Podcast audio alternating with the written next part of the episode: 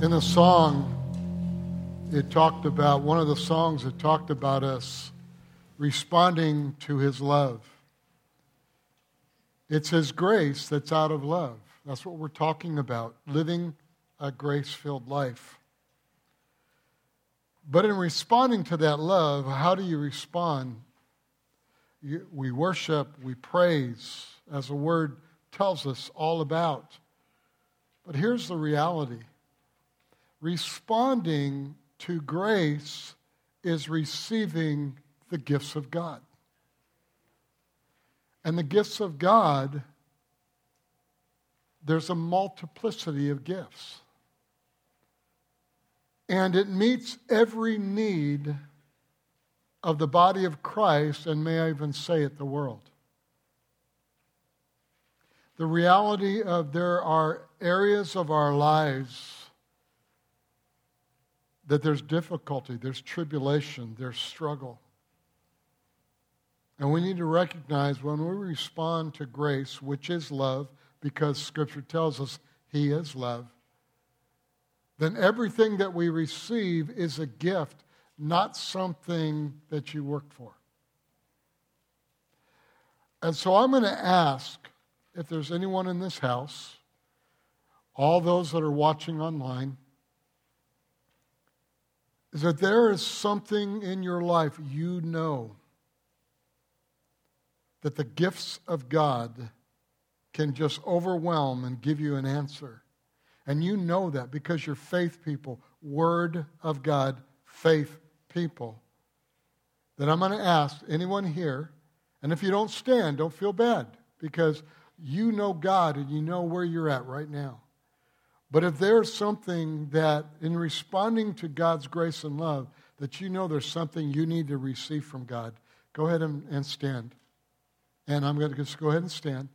And I'm going to, I'm going to pray for you. Just go ahead and stand.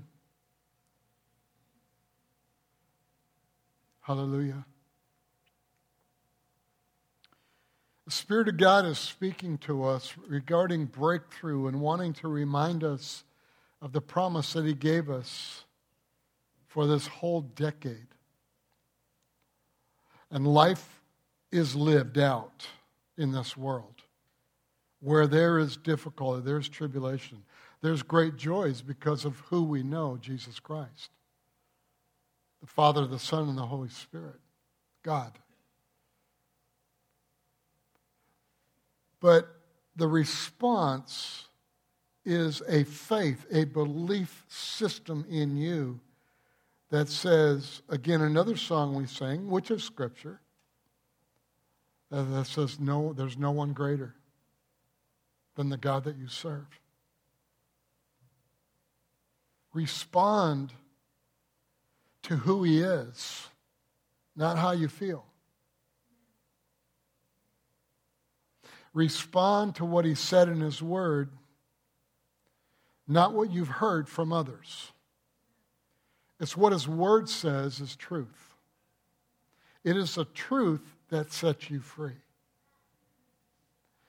And the difficulty of our world and our society today, we're going to talk about this, is there's no absolutes. And there's nothing that people base their belief on except what they feel of that day, what they believe of that day. The Word of God tells us that faith cometh by hearing of the Word of God, and out of the abundance of the heart, your mouth speaks, speaks that Word, which is truth. So many of you have stood now, I want you to just take a moment, not in embarrassment, but I want you to look around and see in the balcony and downstairs of how many people really want to express and respond to God and receive a gift from God. Just go, just take that a moment, just look around. These are your brothers and sisters. This is the church that Jesus Christ came to work through you if what's going on is opposite of the Word of God, it's not God's plan and it's not God's will. There's a satanic attack that is moving in our world because God is moving in our world. God is, there's a new thing. I, I believe we're in the beginning stage. Um, in, in Israel, it's a beginning of sorrows regarding this war. But in, in the church, it is the beginning of the move, the greatest move the Holy Spirit that the church will ever experience. Moving into the end times. So respond to him and who he is as I pray.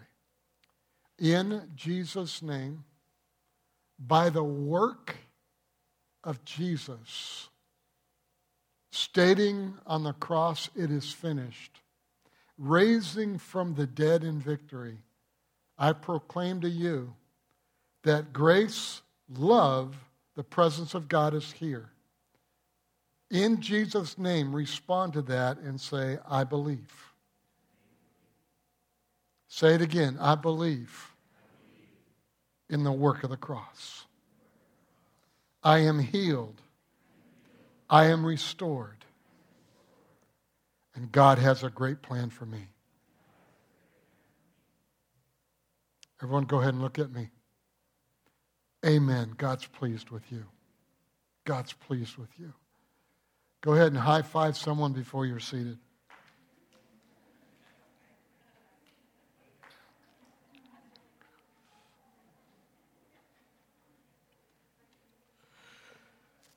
I really do pray that um, the Holy Spirit, that's where my prayer is, is that you will really see the importance of prayer. And that you will join with me, as Pastor Dan talked about. And you will look and you will figure that out. And sometimes even I can't get on the line, but someone always carries through for me. And. Uh, if that doesn't take place, if once in a while that does happen, even if you don't get online, just know that we're praying with the men 8 o'clock till 8.15 and with the whole church 8.30 to 8.45 i am here around 6 o'clock in the morning because i am praying for you. I've set a fasting hour. I don't even have my coffee yet. I'm, I'm, I'm setting a fasting hour for you that God would move on your behalf on every Sunday morning, not only during the week, but on Sunday morning. I have set that in what Scripture has told me as a pastor, but also leading of the Holy Spirit. There's also an area of leading of the Holy Spirit. This evening, um, Make a long story short, I have a mentor, mainly a book mentor, but I've sat with him a couple times in long discussions about the Word of God in my younger years in ministry. His name is Pastor Bob Yandian, and he pastors and ministers probably one of the best teachers in our nation on Scripture, and especially end times and the moving of the Holy Spirit.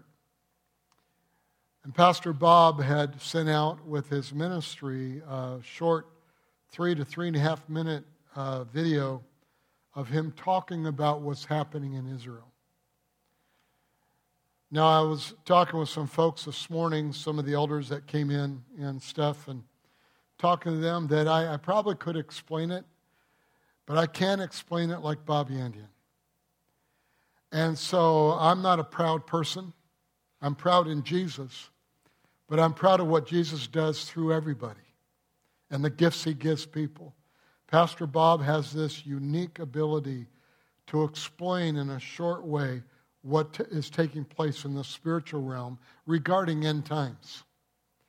And so, because of live stream uh, licensing, we cannot show it on Sunday morning. So, this evening at Bible study, uh, as we talk again about Jurassic Earth, and the beginning.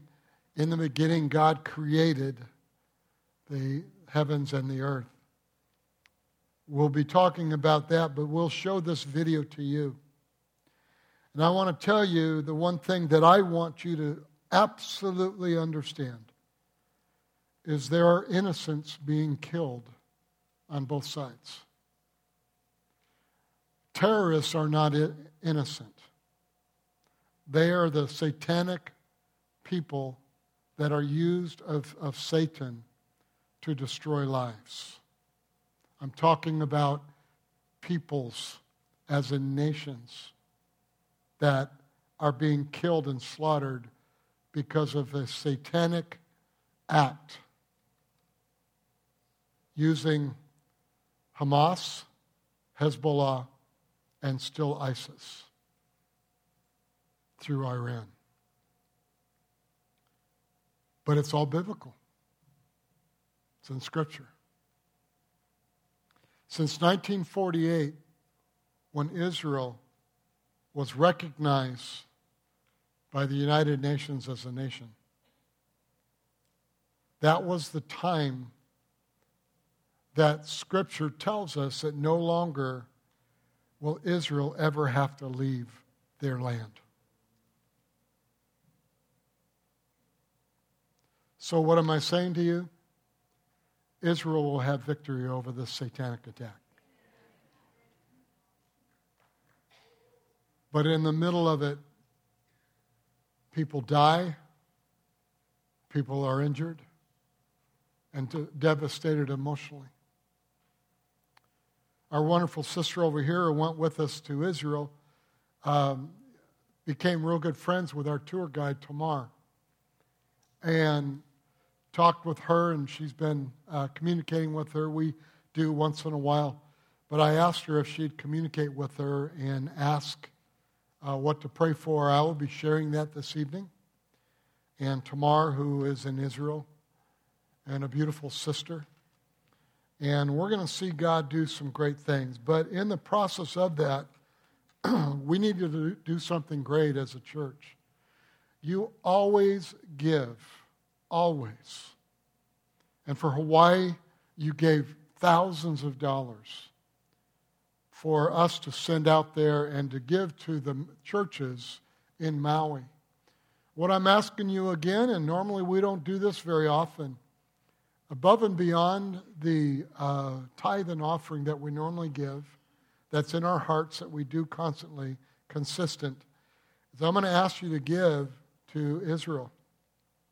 And I don't do this often, or I don't think I've done it since I've been here in uh, over 16 years when I came back.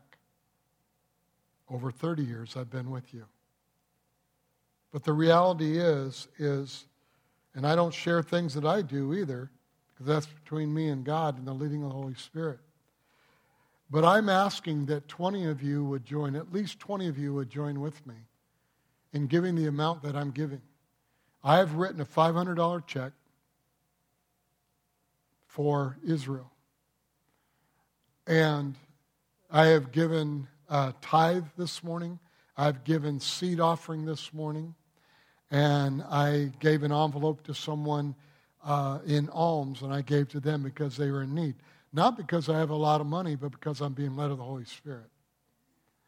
If, if uh, 10 of you give $1,000, we can reach, to me, a goal of $10,000 that we can give, and it'll go directly because I know people personally will go directly to the churches, four square churches in Israel and whoever, they will minister to whoever.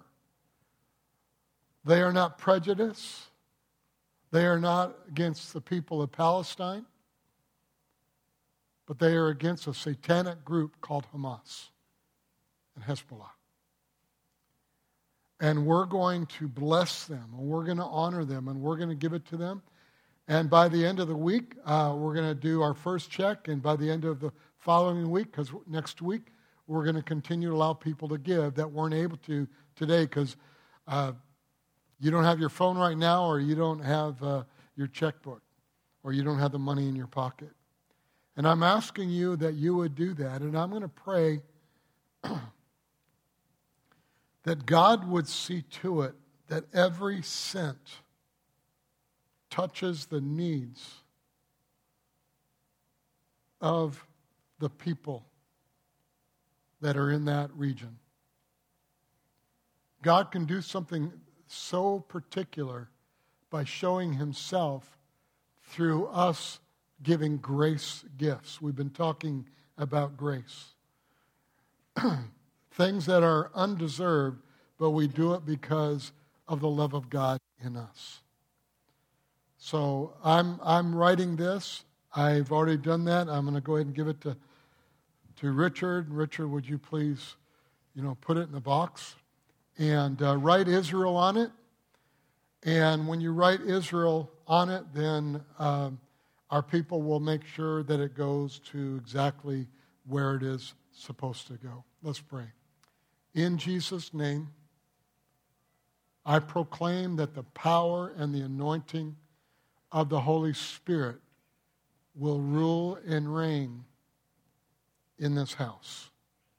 As we dive into the Word of God, with all the, the information and stuff and emotions and pains and diff- from things that are going on this past couple weeks, in Jesus' name, I proclaim a clarity over our minds and our hearts to hear the Word of God.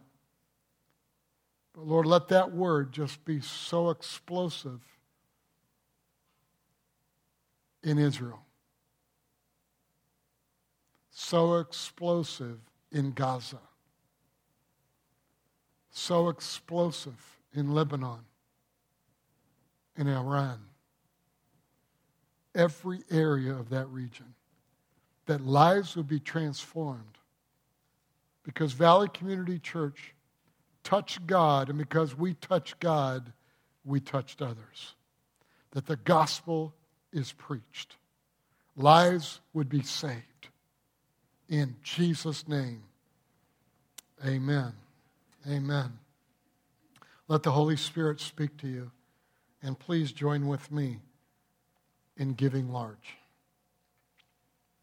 Remember last week we read in Galatians, and the beginning of that we had fun with this. It said, Oh, foolish Californians, or I mean Galatians.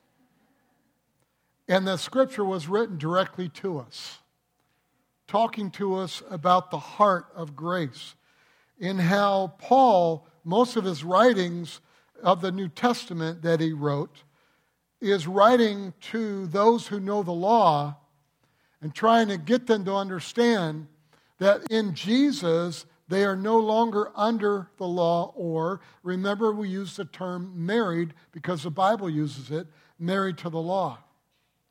Paul uses the marriage uh, understanding of that, that, that we are now married to Jesus instead of the law.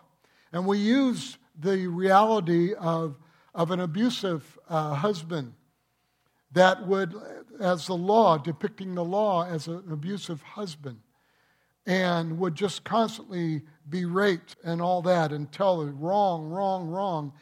And but Jesus came and fulfilled the law, did not remove the law.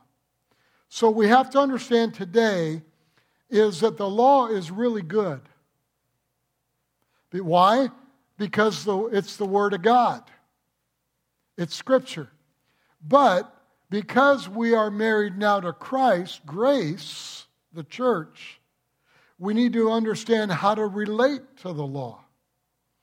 There's confusion in the body of Christ because we, we have a tendency uh, of the do's and don'ts. And let me tell you, if we don't understand grace, then we will self inflict deception in our own lives because we will be listening to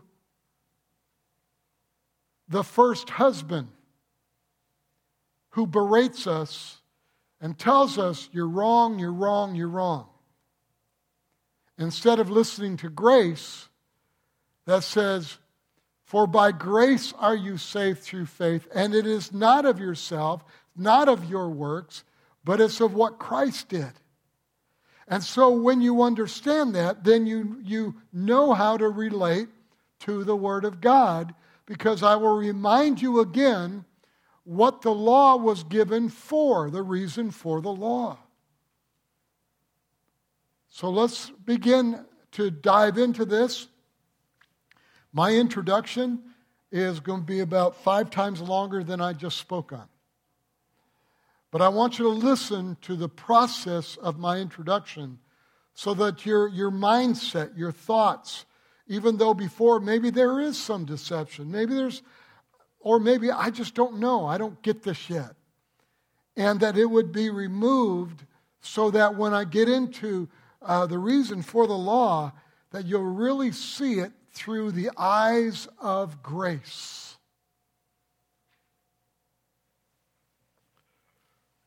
Again, last week we talked about a remarriage to an amazing husband, and his name is Jesus Christ. We were married to the law, but now we are married to Jesus. Today I want to show you how good, again, how the law is. And I'm going to show you why God gave the law and the reasons and the real heart of the law. So, the questions that we need to ask ourselves this morning is this Why did God even give the law? And if we have been released from the law, as Romans 7 says, then how do we relate to the law? How, how do we now accept and walk with this law, read it, understand it, and live it out in our lives because of grace, but because we understand the reasoning for why God gave us the law. Now, the law, according to the Jewish tradition, would be divided into two categories. The first is the moral laws of God, and the second, the ceremonial laws of God. The ceremonial laws would include the feast and the things like the sacrifices. The, the dietary things that were clean and unclean to eat is the ceremonial laws. Now, the Gentiles, under the moral, the moral laws of God, divide them into two categories. And we're talking about Jewish and Gentile. We divide them as Gentiles, the Ten Commandments and the judicial laws. By the way, we get our laws in America by the Word of God regarding murder and the difference between murder and manslaughter. It's in Scripture. Under the judicial laws, stay with me now, I'm giving you information. When you take the Ten Commandments and the laws in Leviticus and Deuteronomy, Deuteronomy means the second law or the law the second time. In other words, God is saying, I'm going to give it to you again Leviticus, Deuteronomy, because you may have missed it or misunderstood it the first time. And so, with that same heart, we need to understand that too. Because through the years of knowing the Lord, sometimes we have a tendency to read and misunderstand what we read and or we hear things that sounds good but it's not scriptural so bottom line it's the truth that sets you free, not people's opinions. So the law is good, and it's so good that God repeated it. All right, so hear that. It is very important that we understand the law, that it's good for us. So when you add together the laws, the moral, the judicial, the ceremonial, and the dietary, there were 613 laws that God gave. But again, why did God give all these laws? So please hear me now as we begin to dig into this. I want you to understand again the law is not bad. But many people tend to look at it as bad and back away. What's the Word of God? And we miss out on part of the Word of God because of the attitude or the understanding towards certain areas of Scripture. Kind of like, you know, the area of your Bible that the pages are still white. Because we don't read it because we don't understand it. So God wants us to live more life. So we're going to understand living a life filled of grace by also understanding the law. So we are not married to the law, but what happens when we marry Jesus, Jesus, Scripture tells us, writes the law on our hearts. Out of the abundance of the heart, the mouth speaks. So if we don't understand the law, what he writes, the word, then we don't understand what we're saying. Does that make sense? All right, still follow me. Everybody online, keep with me. The only way the Jews could relate to God, though, was through the law and law keeping. So I want you to understand that. Remember, you're wrong, you're wrong, you're wrong, you're wrong. Okay, you're right. You're wrong, you're wrong, you're wrong. Remember that attitude, that thinking? That was their relationship with God until Jesus showed up. Always not good enough. Anybody here feel the same way about your life? The Bible says that Jesus was grace and truth. He didn't do away with the law, but the truth showed up, and in him, grace did too. So that's what we're talking about. Living a grace filled life. We're in the dispensation of grace, the church. And now we understand that the law and grace work together. So, Jerusalem, he began his ministry, had to make some clarifying statements in Jerusalem. In Jerusalem, where Jesus would come, and there were so many things and people coming against what he was saying, they were coming against because he was trying to explain that you're going to be no, no longer under the law, but they don't know how to live. It's like some of you, you don't know how to live without Starbucks. You can't go to work, you can't talk, you can't get on the phone without your Starbucks in your hand. And that's where they were. So, Jesus, when he went in there, he made some clarifying statements, and we're going to see some of those. So, it's tough for them to hear what Jesus was saying that the law uh, was not something that they could relate to, that they relate to grace and the law. In Matthew 5 17 through 19, we're still here in the introduction, Jesus said this Do not think that I came to destroy the law or the prophets. I did not come to destroy, but to fulfill. For assuredly I say to you, till heaven and earth pass away, one jot or one tittle will by no means pass from the law till all is fulfilled. Jot and tittle is like dotting our I or crossing our T. Verse 19. Whoever therefore breaks one of the least of these commandments, the law, and teaches man so, shall be called least in the kingdom of God. Now, there are a lot of people, um, because they're so into the law and being morally right and all the different scripture, grace talks about being that too. All right? But notice it doesn't say if you break the law, you go to hell. How many times have you heard that? I'm a, I'm a grandpa, but how many times have you heard Granny say, You keep doing that, you're going to hell? And we believe that. So every one of us have taken a test, and we'll talk about that in a second. So apparently, this is a believer who breaks God's law or ways, and he is called least in the kingdom of God. Verse 19 continued, But whoever does the law and teaches them the law, he shall be called great in the kingdom of God. So if you live out the law,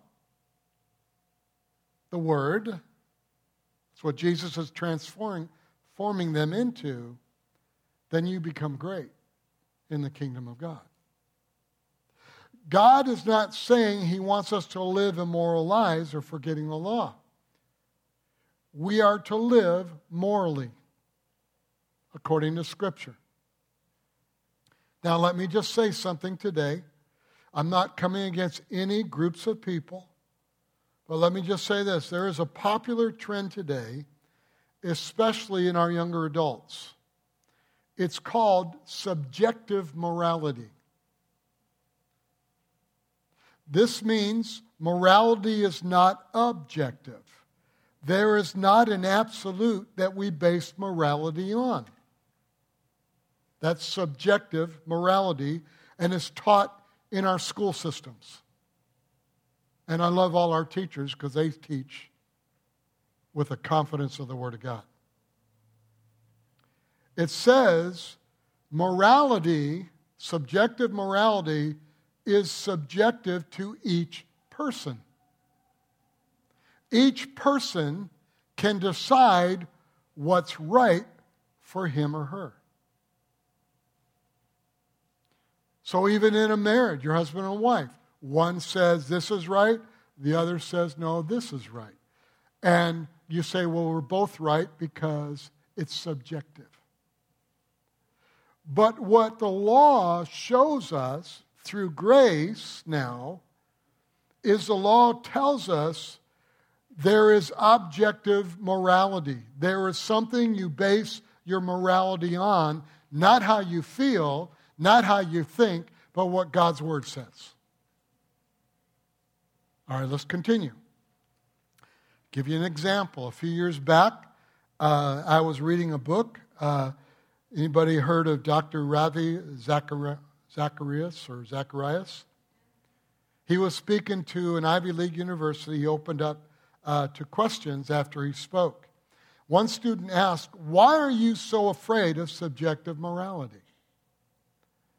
And Dr. Ravi uh, answered the question like this He said to the student, Do you lock your doors at night? And the student said, Yes, of course. And he, he said to the student, because of the answer, then you're afraid of subjective morality and you should be. Here's the reasoning that he brought out. If you say morality is right in each person's eyes, to be frank, there may be someone who doesn't believe it's wrong to put a bullet in your forehead, like we're seeing in Israel or saw in Israel. Objective morality is based on God's word. But there are people who just think, no big deal. You did me wrong, pop. So you have to have objective morality, which is the Word of God. Objective morality is based on God's Word. That's why you see in Israel that, that they would write down what God has done. When they cross the River Jordan, they put rocks from in Jordan onto the shore. They ask, why would we do that? Is so that you can tell your children and your children's children what God has done. The scripture to remind them. And, and the, the scripture will not return void. Constantly in scripture, it talks about that to get an objective morality. And we see today that everything is okay because that's the way people feel, the way you think about yourself and your identity, about abortion, about all kinds of things, about terrorism, because people are being deceived through subjective morality. Let me tell you, the law is good. So now let me show you the four purposes of the law. And this is where you can start writing. First of all, the law, Scripture tells us, is a master. Galatians 3 24 and 25. Therefore, the law was our tutor. This word tutor in the Old King James is translated schoolmaster. Let me explain it in a moment. Verse 24 to bring us to Christ. Therefore, the law was our tutor to bring us to Christ. The law was our tutor to bring those who in the law to grace, to Christ. Without, with that, we might be justified by faith. Verse 25. But after faith has come, we are no longer under a tutor. So let me explain that now. The Greek tr- word translated tutor, it's in the New Testament three times. It refers, watch this, to a man who took charge of a boy as a job. What does that mean? He either was hired or a slave, and his responsibility was to take charge of a boy during his school age years from ages 6 to 16. This was in the Greek council as law also. His responsibility was to get that child from home to the teacher. The tutor was not the teacher. Speaking of the law, as we think today, to get from home to the teacher and then back from the teacher to home safely. All right, now think of this in analogy. Think about this. The law's job is to bring us to the teacher who is the master, and his name is Jesus Christ. That's what the law was about to, to lead people to the teacher, the Word of God. So, the question what was the law doing before you accepted Christ in your life? The answer we said last week the law was saying you need to do this and this and this. You don't need to do this and this and this. Do, don't, do, don't. What was it doing? It was trying to lead you to the Master, to the teacher, to the Word of God, and His name is Jesus Christ. And it's all about the moral laws of God. So let me just now summarize that, Uh, saying to you before you accepted Christ, the law's job is to bring us to Jesus. Another question what does the law do for us after we get saved? See, that's the question, and that's what Paul kept trying to help. That's what Jesus tried to clarify too in Jerusalem. Is what does the law do for us after we get saved? The answer the law is still saying to you and me, you still need Jesus. You still need the Word of God. You still need to dive into the Word of God. You still need to understand what God is saying as an objective law, what He's saying to you morally in every area of your life. So, after we get saved, that takes place, and to this day, the law tells us you still need Jesus. I know I'm being very simplistic today, but I want you to recognize there's such deception out there regarding Scripture. And I'm trying to align you to everything in the Old Testament is leading us to Christ, the Messiah. And once Christ came, became a man. He died for us. He was crucified. He was buried three days in hell, defeated death, hell, and the grave. And then he rose again in victory. We live in that victory, but we need to understand the objective moral law of God, the law, is still leading you to Christ. But when you're led to Christ, you're led to grace. Law still says you're wrong. Get to Jesus. Law says you're right. Get more of Jesus. Get more of the Word of God. Walk in that reality. Uh, are you following me? Hopefully, I haven't lost any of you. Online, stick with me.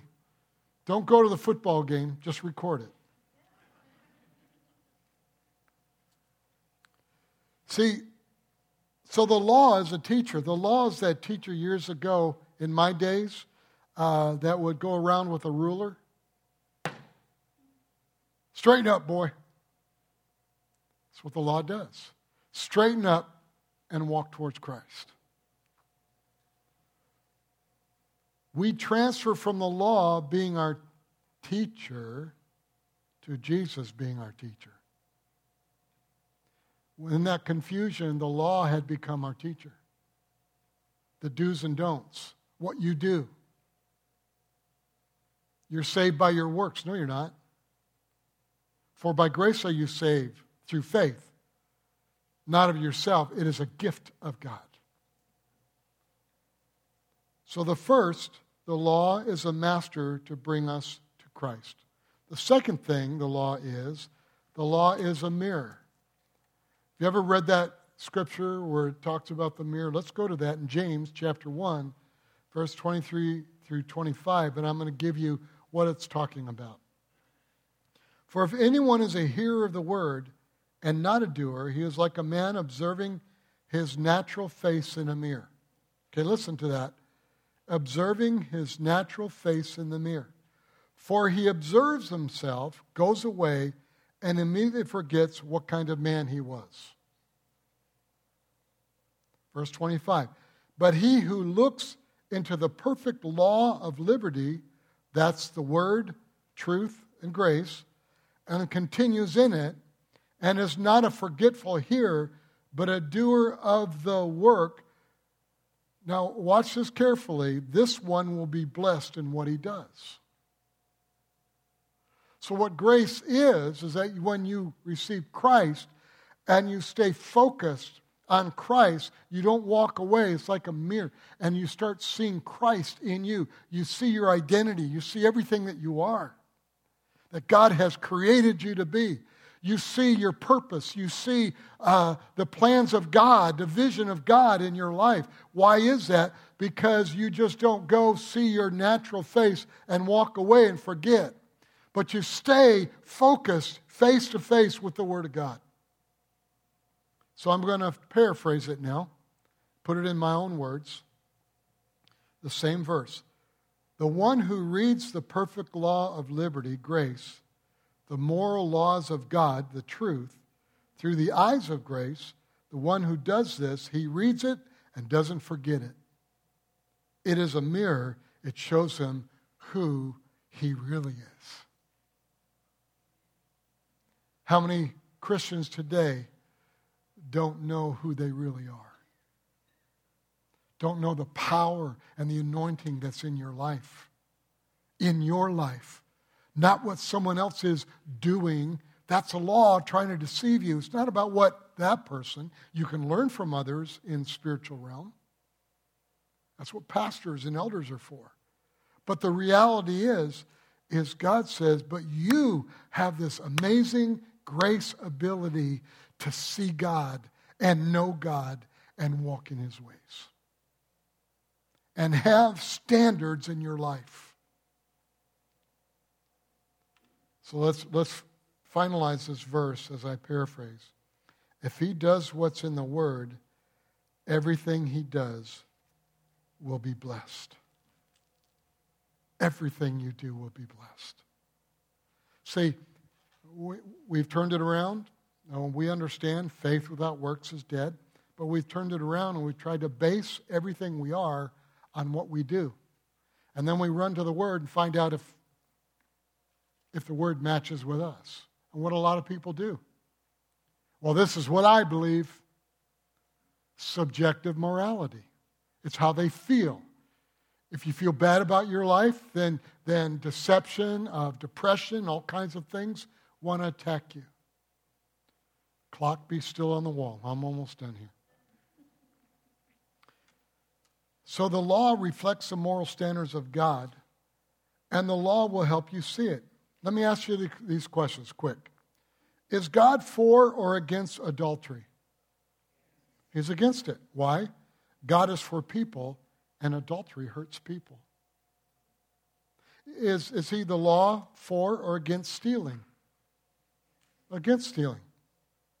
Why is he against stealing? Because he is for people. And he wants to bless people, and stealing rips them off.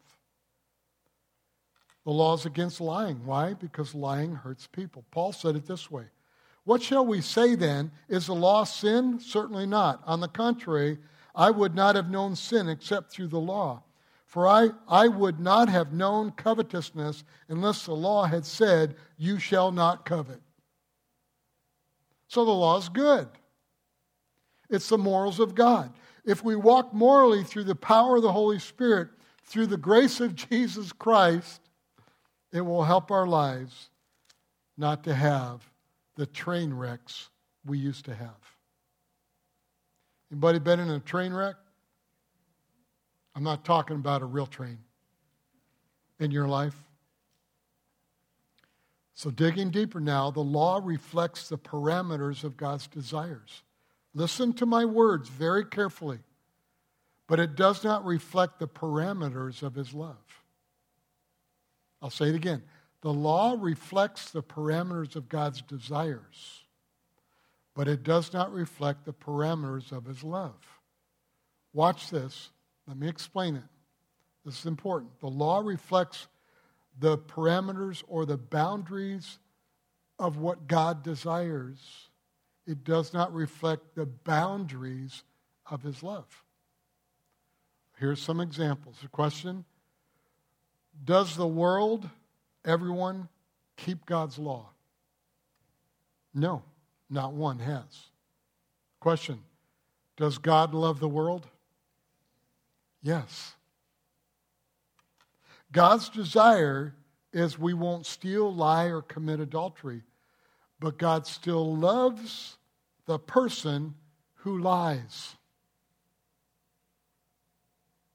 He sent his son for that person.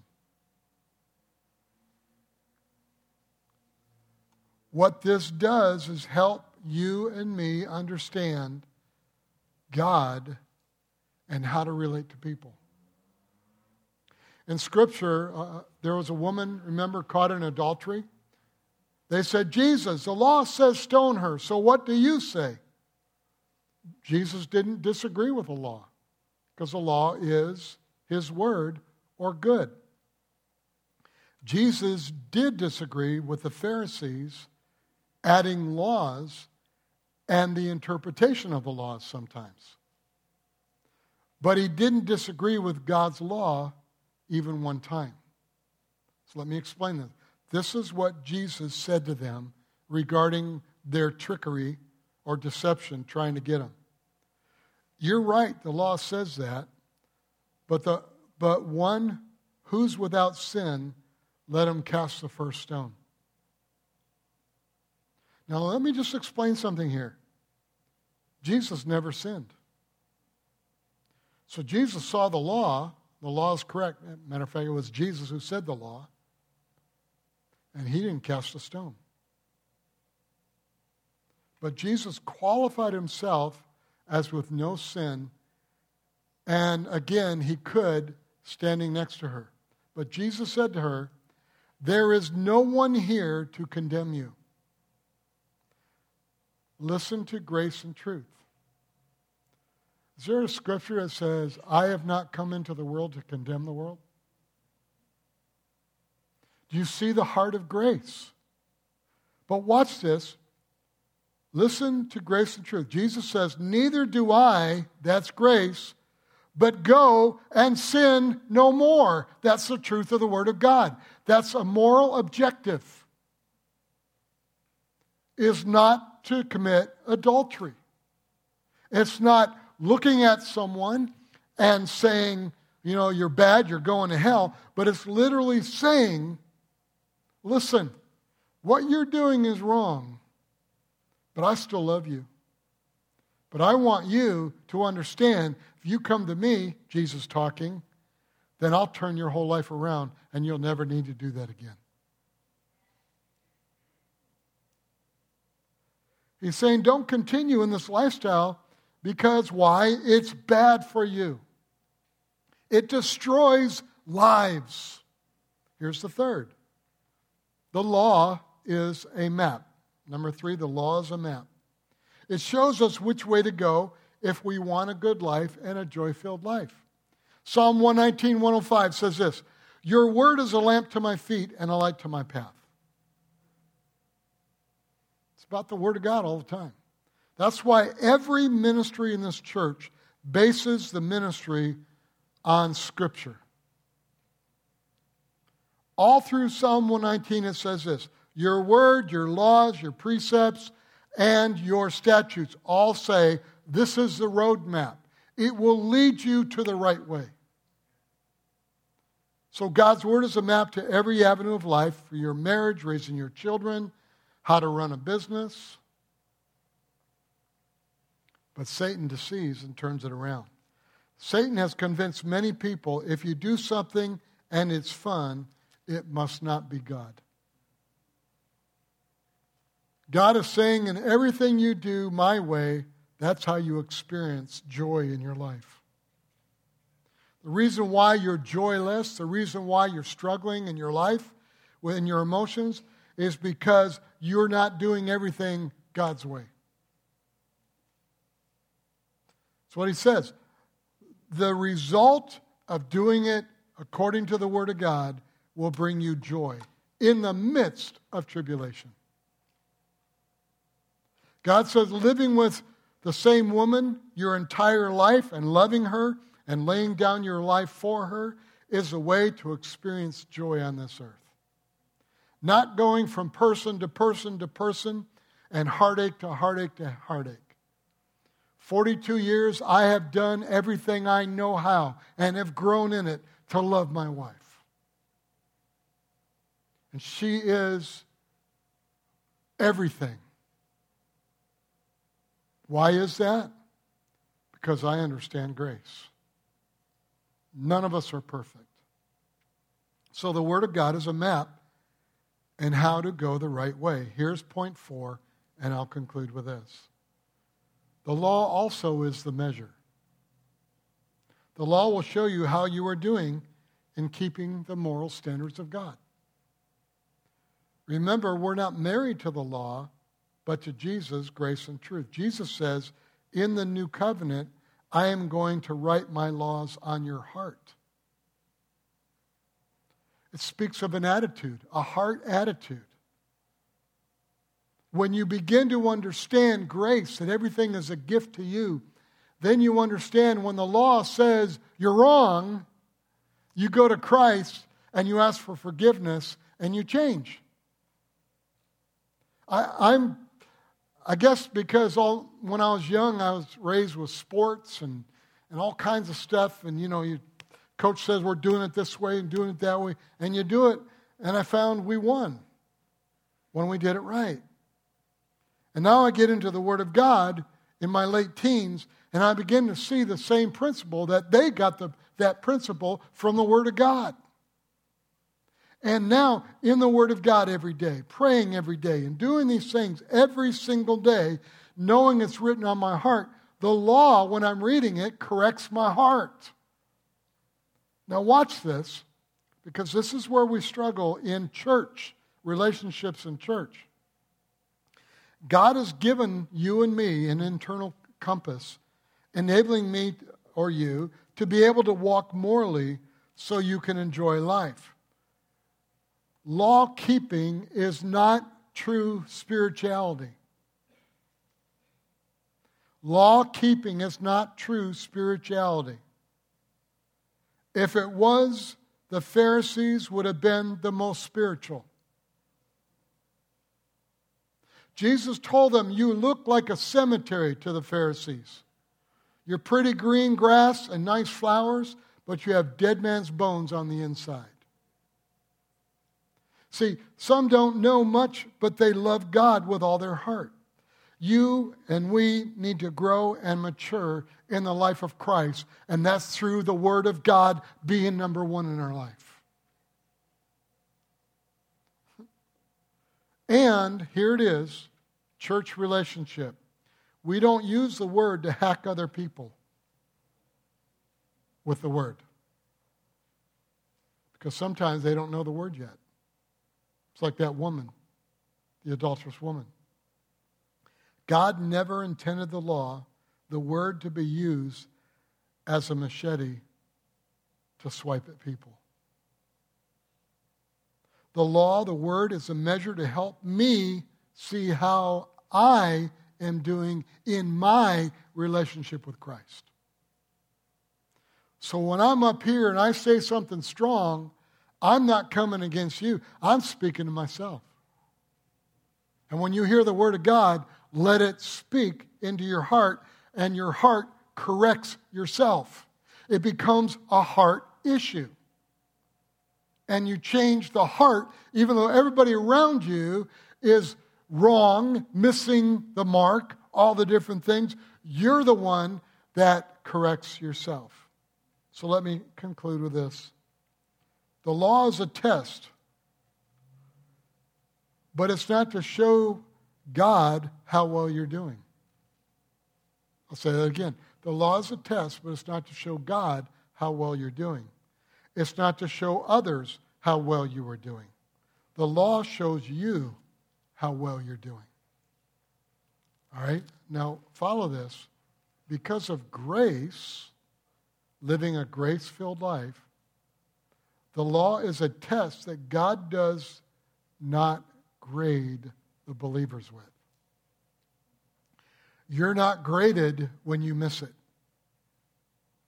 And you totally mess up by God. There are 613 questions, laws, but if you miss one, you fail them all. That's what James 2:10 says. If you miss one, you're guilty of all. Now, you can take that test if you want. Anybody want to take that test? No, no, no way. Uh, wait a minute. We already took the test. And let me tell you, you're wrong, you're wrong, you're wrong. You failed. We all failed. The Father says, I love you so much. I had my son take the test in your place. And he scored perfectly. That's what grace is. When you confess Jesus Christ as Lord, you receive Christ A plus in your life. And today, God looks at you through the blood of Jesus Christ, and you are A plus. But the law will continue to lead you to Christ when you mess up. 1 John 1 9 says, you know, God is faithful and just to forgive you of your sins if you confess it.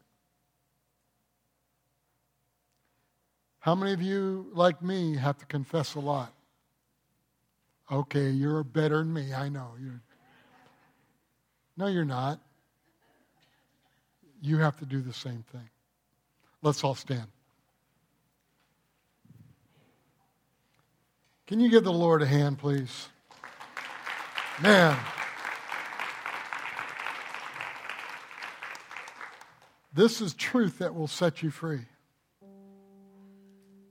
I'm looking at the most gifted, wonderful, godly, anointed people on the face of the earth. Let me tell you, grace. When I go to other churches and minister, I can say the same thing to them. Because it's not what we've done, it's what Christ has done. Even though you're amazing, yesterday, thank you for blessing the family as they memorialized their brother, their family member. For being such a blessing to people in our church. We love them, and you showed it. Well done. And we do so much as a church. But realize today, you have to stop condemning yourself and thinking you can't do it. Because here it is, another revelation of a scripture. Because you can do all things through Christ who strengthens you. Go to Christ, forgiveness. He's gifted you already because of what He did, not because of what you did. And by faith, belief, you walk in it, and everything you do is blessed. Hallelujah. Thank you for being here. All of you that are new, it's wonderful to see you. We hope that you would make this place your home. This is a great family, and we just want to be here to help you know the Word of God. God bless you. And don't forget the Israel offering this week and next week. And see you tonight at 6 o'clock as we watch that video.